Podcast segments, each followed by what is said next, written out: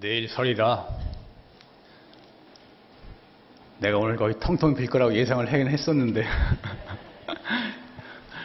제가 원래 사중에 오늘 내일이 설인데 여기 대부분 보살님들이 설 전날에 설 준비를 해야지 누가 오겠냐. 그러니까 오늘 오늘 법회는 하지 말고 내가 이제 설날 올 테니까 내일 설날 법문을 하자. 좋은, 좋은 아이디어 아니에요? 그렇게 제안을 했는데 처음에는 뭐 그 좋은 생각이라 그러다가 아이 복잡하다고 그냥 그대로 하자 그래서 와 보니까 역시 예상대로 그, 그 여태까지 제가 법회한 중에서 제일 제일 적게 온 것 같아요. 하여튼 그런데 이 설날 다 준비하셔야 되는데 오늘 이렇게 다 무릅쓰고 여기에 참석하신 여러분들은 참 대단한 신심이 있는 분인 것 같습니다.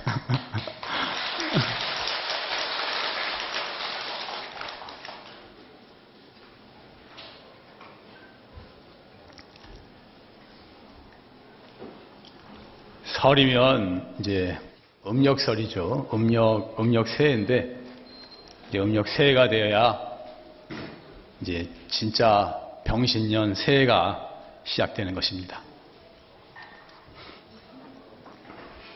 설이나 추석 같은 명절은 가족들이 모두 다 모이게 되니까 이 서로 정이 오가는 말을 함으로써 가족들이 다 화목해지는 계기가 되는 참 그런 좋은 기회인 것 같기도 합니다.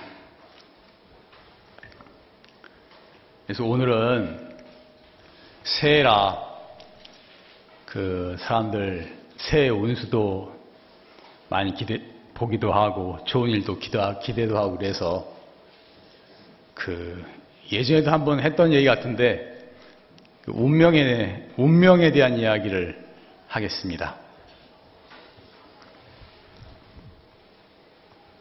유일신을 믿는 종교에서는 기독교나 이슬람교나 이렇게 유일신을 믿는 종교에서는 신이 모든 것을 다 결정한다고 그렇게 말합니다.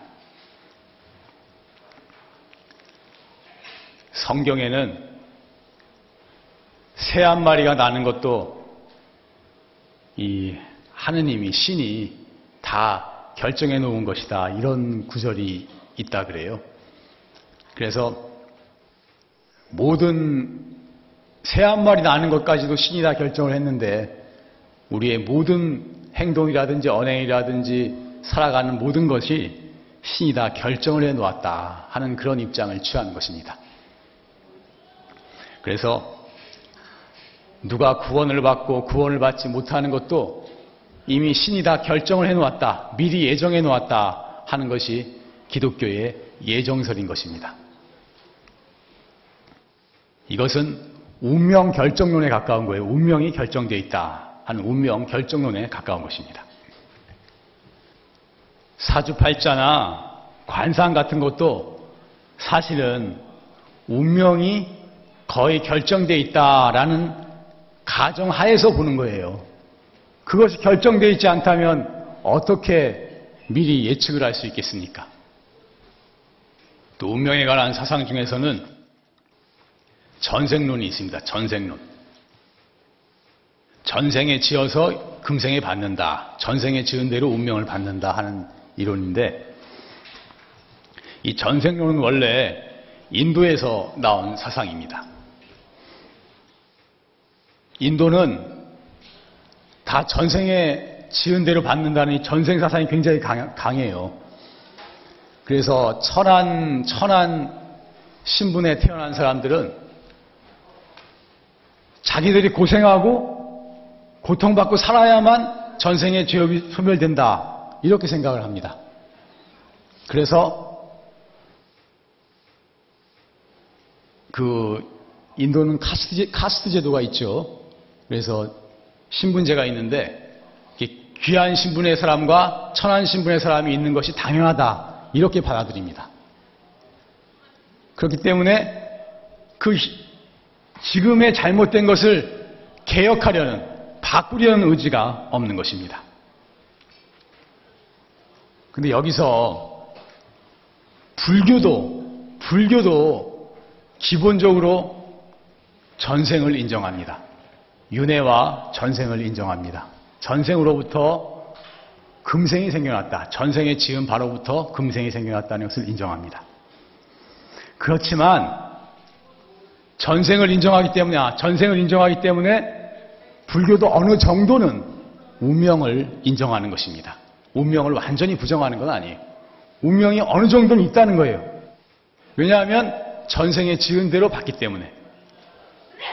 그렇지만 불교의 주안점은 무엇이냐면은 그 운명이라는 것이 고정불변된 것이 아니라는 것입니다. 그 운명이 변화된다는 것이요. 바뀌어진다는 것입니다. 무엇에 의해서 바뀌느냐? 내 마음씀에 의해서, 나의 행동에 의해서 그 운명이 바뀌어진다, 바뀌어지게 된다고 하는 것입니다. 제 경험상으로 볼 때도 운명이 조금 있긴 있는 것 같아요. 제가 출가한 과정을 살펴보아도 거의 이건 운명이라고밖에 말할 수 없는 그런 과정을 통해서 불법에 입문하고 수행의 길을 걸어오게 되었습니다. 그렇지만 반면에 그 출가해서 수행의 길에 들어섰다 하더라도 자기가 마음을 마음을 잘못 먹으면 다시 환속할 수도 있는 것이고 수행을 제대로 못할 수도 있는 것이고 그 운명이 또 바뀔 수가 있는 것입니다.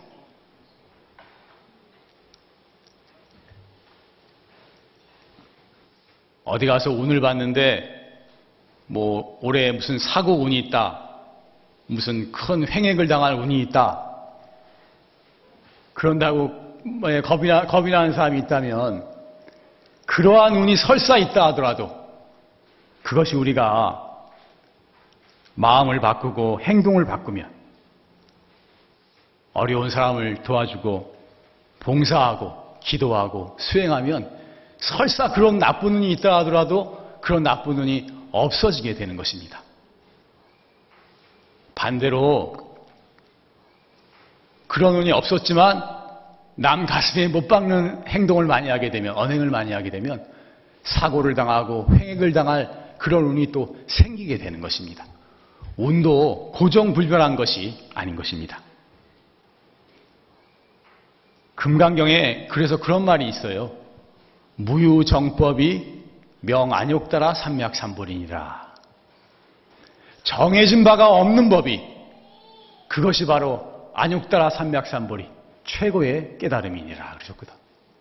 이 절에 들어와보면 스님들끼리 하는 말 중에 무유정법이란 말이 굉장히 많이 있어요. 무유정법. 정해진 법이 없다. 정해진 것이 없다. 부처님의 깨달음의 눈에서 본다면 세상에 어떠한 것도 고정불변의 것은 없는 것입니다. 이 현상계에 있는 모든 것은 끊임없이 변하는 것입니다. 우리의 운명도 우리의 마음 쓰고 행동함에 따라서 끊임없이 변해가는 것입니다.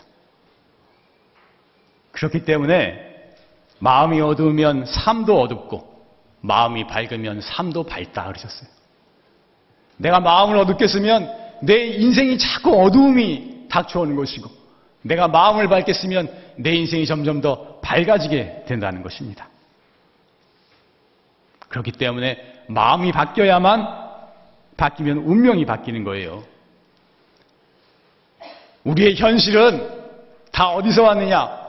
근본적으로 내가 이런 부모를 만나고 이런 몸을 받고 이런 배우자를 만나고 이런 지능을 가지고 이런 근본은 다 전생으로 왔어요. 붙어 왔어요. 전생에 마음 쓰고 인연 지음으로부터 이런 몸을 받고 이런 상황에 이르렀어요. 그러면 내 앞으로의 일은 내가 지금 마음 쓰고 행동함에 따라서 바뀌어져 가는 것입니다. 근본적으로 내 마음 쓰므로부터 현재의 나의 모든 것이 왔기 때문에 나의 지금 마음과 나의 지금 행동을 바꾸지 아니하고 내가 잘 되고 좋은 일이 생기를 바라는 것은 어리석은 것입니다. 그래서 우리 수행하는 사람들은 이 마음짜리 본 마음 하나를 내 마음을 바꿈으로써 나의 운명이라든지 나의 삶 전체를 다 바꾸는 그런 길을 가고자 하는 것입니다. 따라해 봅시다. 한 시- 평소에 한 10분의 1밖에 안 왔으니까 10배는 크게. 마음이 어두우면 삶도 어둡고 마음이 밝으면 삶도 밝다. 마음이 바뀌면 운명이 바뀐다.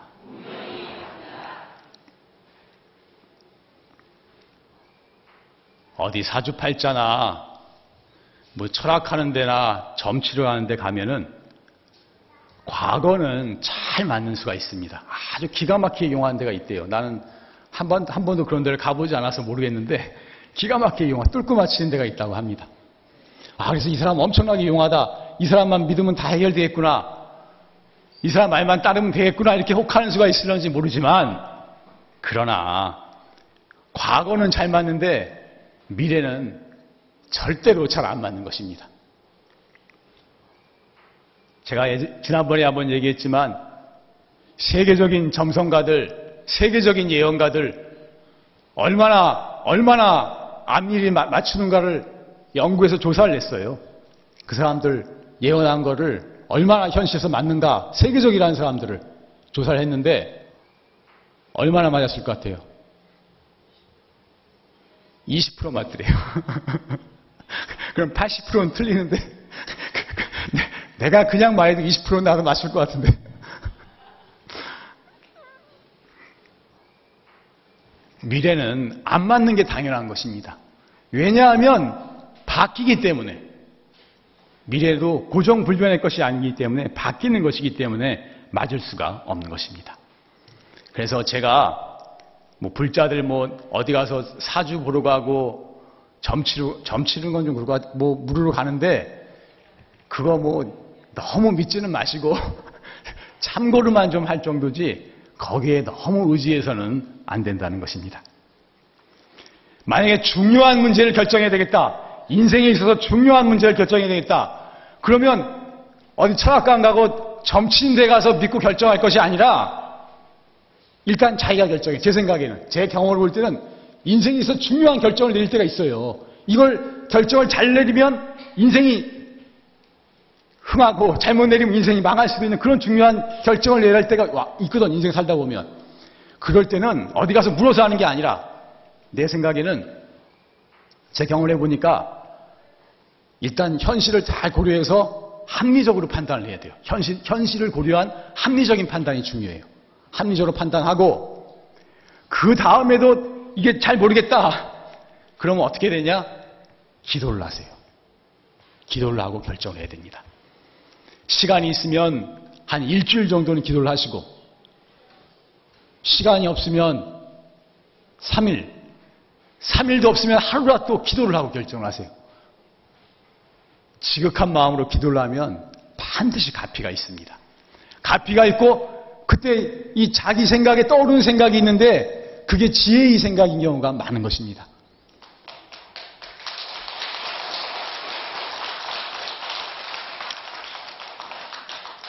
우리는 지금 우리가 생각하는 게 다 내 생각인 것 같죠? 제 경험으로 보면 내 생각만이 아닙니다. 내 생각만이 아니. 우리 많은 보이지 않는 힘의 영향을 받아요. 우리 생각이. 그래서 이- 사람이 이상한 데 빠지기도 하고 잘못된 결정을 하기도 하고 뭐 잘 되기도 하고 타락하기도 하고 그 많은 생각의 영향이 영가의 영향도 많이 받고 조상이나 무슨 또 전생 영가나 이런 영향도 많이 받아요. 제가 제가 경험상 그걸 많이 알게 됐었는데 영가의 영향도 많이 받고 또 이렇게 수행하는 사람은 선신이나 불보살님의 영향도 받게 되는 것입니다. 그래서 자기가 이게 내 생각인 것 같지만 단순한 내 생각이 아닌 때가 있어요. 근데 이제 특히 이렇게 기도를 하시면 내 생각인 것 같지만 이게 지혜의 생각인 경우가 많은 것입니다. 그래서 중요한 결정을 할 때는 합리적으로 판단을 하고 부처님께 기도하고 결정하라. 올해 새해 뭐 기도도 있고 그러니까 그렇게 기도를 하고 결정하시기 바랍니다. 특히 무당 무당집에 가서 굿하는 것은 제가 그런 분 거의 없겠지만 이 절대 하면 안 된다는 말씀을 드립니다. 무당한테 가서 굿을 하게 되면 처음에는 분명히 좀 효과가 있는 것 같아요. 귀신들을 몰고 다니거든. 그러니까 당장에는 조금 효과가 있는 것 같은데 좀 있으면 또 그 잡신들이 와가지고 또 굿을 지내도록 그렇게 일을 만듭니다. 자꾸 매여요. 그래서 귀신의 노예가 되는 것입니다. 갈수록 더 안 좋아져요. 그러니까 특다는 건 몰라도 무당집 가고 굿하고 이런 일은 하지 마셔야 된다 하는 말씀을 드리는 것입니다.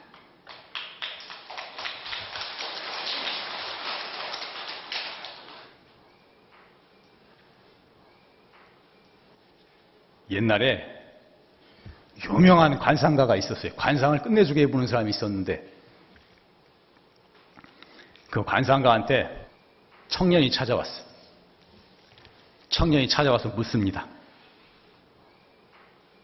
제가 정승이 될 수 있겠습니까? 당시에는 임금 왕조 시대니까 정승이 제일 높은 자리죠. 정승이.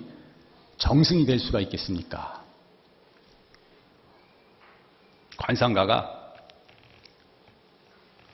청년의 관상을 꼼꼼히 살펴봤어요. 살펴보고서는 말하기를 뭐라 그랬냐면 당신은 관상이 다 좋은데 골상이 부족합니다. 이, 이 골, 골, 골상이 중요하대요. 관상에서는. 저, 저 관상 볼 줄 모르는데 골상이 부족해서 당신이 정승되기는 어렵겠습니다. 그러니까 청년이 낙담을 했어요. 낙담을 하다가 한참 생각을 하더니 그러면 제가 의원이 되면은 의원, 의사, 의사죠. 지금으로 하면 의사. 의원이 되면 훌륭한 의원이 될 수가 있겠습니까? 근데 지금, 지금 의사들은 대접받고 잘 나가잖아요. 근데 그때 옛날에는 의사가 신분이 중인이에요, 중인. 그 높은 신분이 아니에요. 이 정승에 비하면 하늘과 땅 차이인 것입니다. 아주 하잘 것 없는 신분이에요. 옛날에는.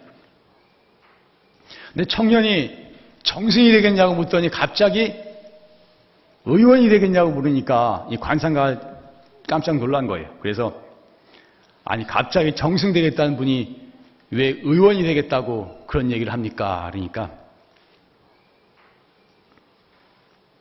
청년 말이 제가 큰 뜻을 뿜고 이 정승이 되어서 덕정을 베풀어서 백성들을 이롭게 하고 백성들을 구하고자 했는데 제가 만약에 정승이 못 된다면 차라리 용한 의원이 되어서 아픈 사람들 치료해주고 괴로운 사람들 보살펴주고 그렇게 살고 싶습니다. 이렇게 얘기를 했어요.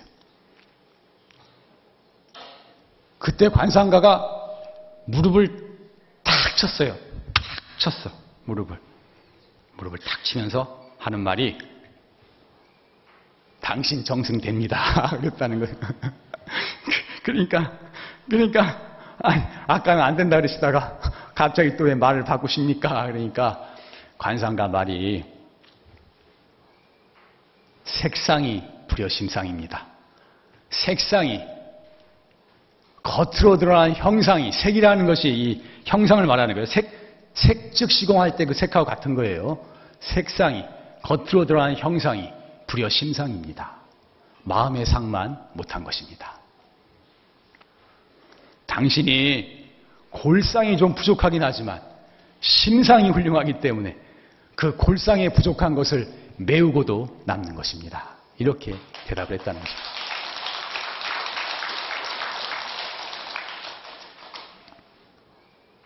관상에서는 수상, 수상이라든지 뭐 손이라든지 발이라든지 이 몸의 상보다는 얼굴 관상이 좋아야 된대요. 관상이. 근데 관상이나 사주보다 더 중요한 게 뭐냐면 심상이라는 마음의 상이라는 것입니다. 근본은 다 마음으로부터 온 것이고 이 관상가가 꽤 꽤 볼 줄 아는 사람이에요. 이 정도면 수준이 있는 관상가라. 근본은 다 마음에 온 것이고 운명도 고정불변의 것이 아니고 다 마음씀에 의해서 바뀌게 된다는 것입니다. 사주관상도 알고 보면 전생의 성적표예요. 자기가 얼마나 얼마나 잘 살았냐에 따라서 얼마나 훌륭하게 살았냐에 따라서 그것을 받아서 온 거예요, 자기가. 그런데 성적도 바뀌잖아요. 지금 노력에 따라서.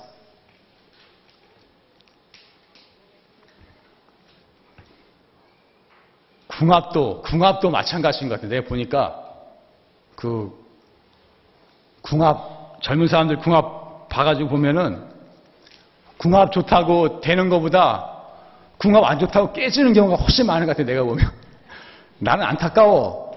지금 애도 안 낳고 그런데는데 빨리빨리 결혼시켜서 애도 많이 낳고 그래야 되는데 저 제 개인 견해는 궁합도 너무 매일 것이 없다고 저는 생각합니다. 그 보는 사람마다 다른 것이고 그런 게 절대적인 것이 아닌 것입니다. 두 사람 마음이 맞는 것이 가장 중요한 것입니다. 다들 아시겠지만 결혼은 연애하고는 다른 거거든요. 연애는 외모라든지 돈이라든지 이런 외적 조건이 중요하지만 결혼은 외적 조건보다는 이 마음이 맞는 것이 절대적으로 중요한 것입니다. 평생 같이 살아야 하니까 성격이 맞고 취미가 맞고 종교가 맞고 이런 것이 훨씬 더 중요한 것입니다. 만약에 궁합이 안 좋다 그러면 어떻게 하느냐? 내 개인 생각은 결혼을 깰 게 아니고 자녀가 좋아하는 사이인데 궁합이 안 좋다 그런다. 궁합 안 좋으니까 하지 마라. 이러지 말고 제, 제 생각으로는 결혼하되 백일 기도를 열심히 하고 해라. 이렇게 시키는 거예요. 백일 기도를 열심히만 해든 그것만으로도 운명이 많이 바뀝니다. 나쁜 운이 많이 소멸돼요. 그리고 결혼을, 기도를 열심히 하는 과정에서 또 마음이 바뀌어요. 그걸 하면서 두 사람이 부처님 법에 기위해서 공부하면서 수행하면서 사는 거예요. 어떤 수행을 해야 되느냐? 아내는 남편을 부처님처럼 존중하는 수행을 하고 남편은 아내를 관세음보살처럼 또 부처님처럼 존중하고 이해하는 수행을 해야 하는 것입니다. 이, 이 부처님 법은 우리 모두가 다 부처님이라 고 그러셨거든. 사실은 저는 우리가 용화사니까 이목고 해라, 화두해라 얘기를 많이 하는데 화두가 제일, 제일 최고의 수행인 건 틀림없어요. 이거는 이 저도 확실한 신념을 가지고 있습니다만은 그러나 이것만이 수행이 아니고 이 불자들이 가정생활 하면서 남편을 부처님처럼 아내를 부처님처럼 관세음 보살님처럼 서로가 서로를 존중하는 수행을 하는 것이 이 못지않은 큰 수행이라고 생각을 하는 것입니다.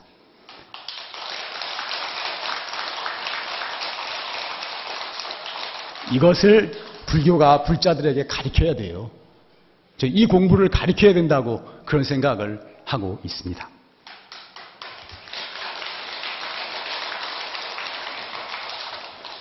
이렇게 두 사람이 수행하는 마음으로 살면 아무리 궁합이 나빠도 세상에서 제일 궁합이 좋은 부부가 될 수가 있는 것입니다. 그렇기 때문에 불법에 기의해서 바른 마음을 가지고 이 수행해 나간다면 궁합이니 사주니 팔자니 이런 것 설사 나쁜 것이 있더라도 다 무너져 버리게 되는 것입니다. 그래서 불자는 수행을 통해서 마음을 바꾸고 우리의 언행을 바꿈으로써 나쁜 운은 없애고 좋은 운은 저절로 들어오게 돼서 우리 운명을 바꾸어 나가는 사람인 것입니다.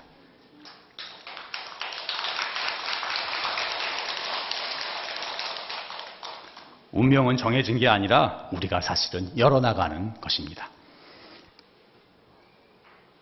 자, 한번 따라해 봅시다. 불자는 수행을 통해서 마음을 바꾸고 언행을 바꿔서 운명을 바꿔나가는 사람이다. 운명은 정해진 것이 아니라 우리가 열어가는 것이다.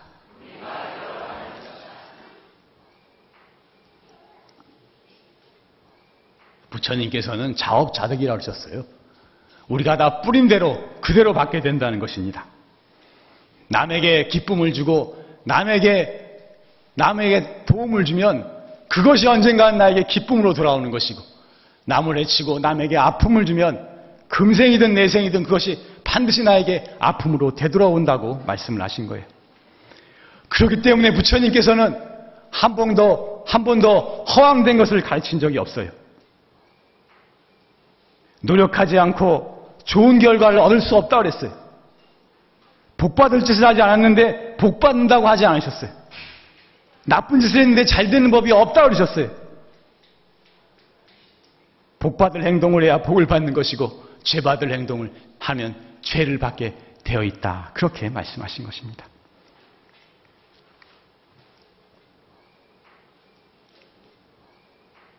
제가 얼마 전에 경전에 참 좋은 말을 보아서 좀 소개를 해드리겠습니다. 경전에 이런 구절이 있더라고요. 부유해지려면 인색하지 말고 보시해라. 부유해지고 싶은 돈 많이 벌고 싶으면 남에게 보시하라 이거예요. 보시하고 부처님 법에 보시하라. 재물이 많이 들어가면 재물로 보시를 내야 되는 거예요. 보시해라. 고귀해지려면 시기 질투하지 말고 남의 공덕을 따라서 기뻐해라. 고귀해지려면 다른 사람 잘 되게 해주고 다른 사람이 잘 되도록 이끌어주면 내가 고귀해진다. 이렇게 말씀하신 것입니다. 아름다워지려면 성내지 말고 자유롭게 되어라. 얼굴에 앞만 꾸민다고 아름다워지는 것이 아니고 성내지 말고 자유롭게 도하며 대하면 진짜로 속에서 우러나는 아름다움을 갖추게 된다고 그렇게 가르치신 것입니다. 이거 한번 따라해 보니까 좋은 말인 것 같아요, 아주. 부유해지려면 인색하지 말고 보시하라. 고귀해지려면 시기 질투하지 말고 남의 공덕을 따라서 기뻐하라. 아름다워지려면 성내지 말고 자애롭게 대하라.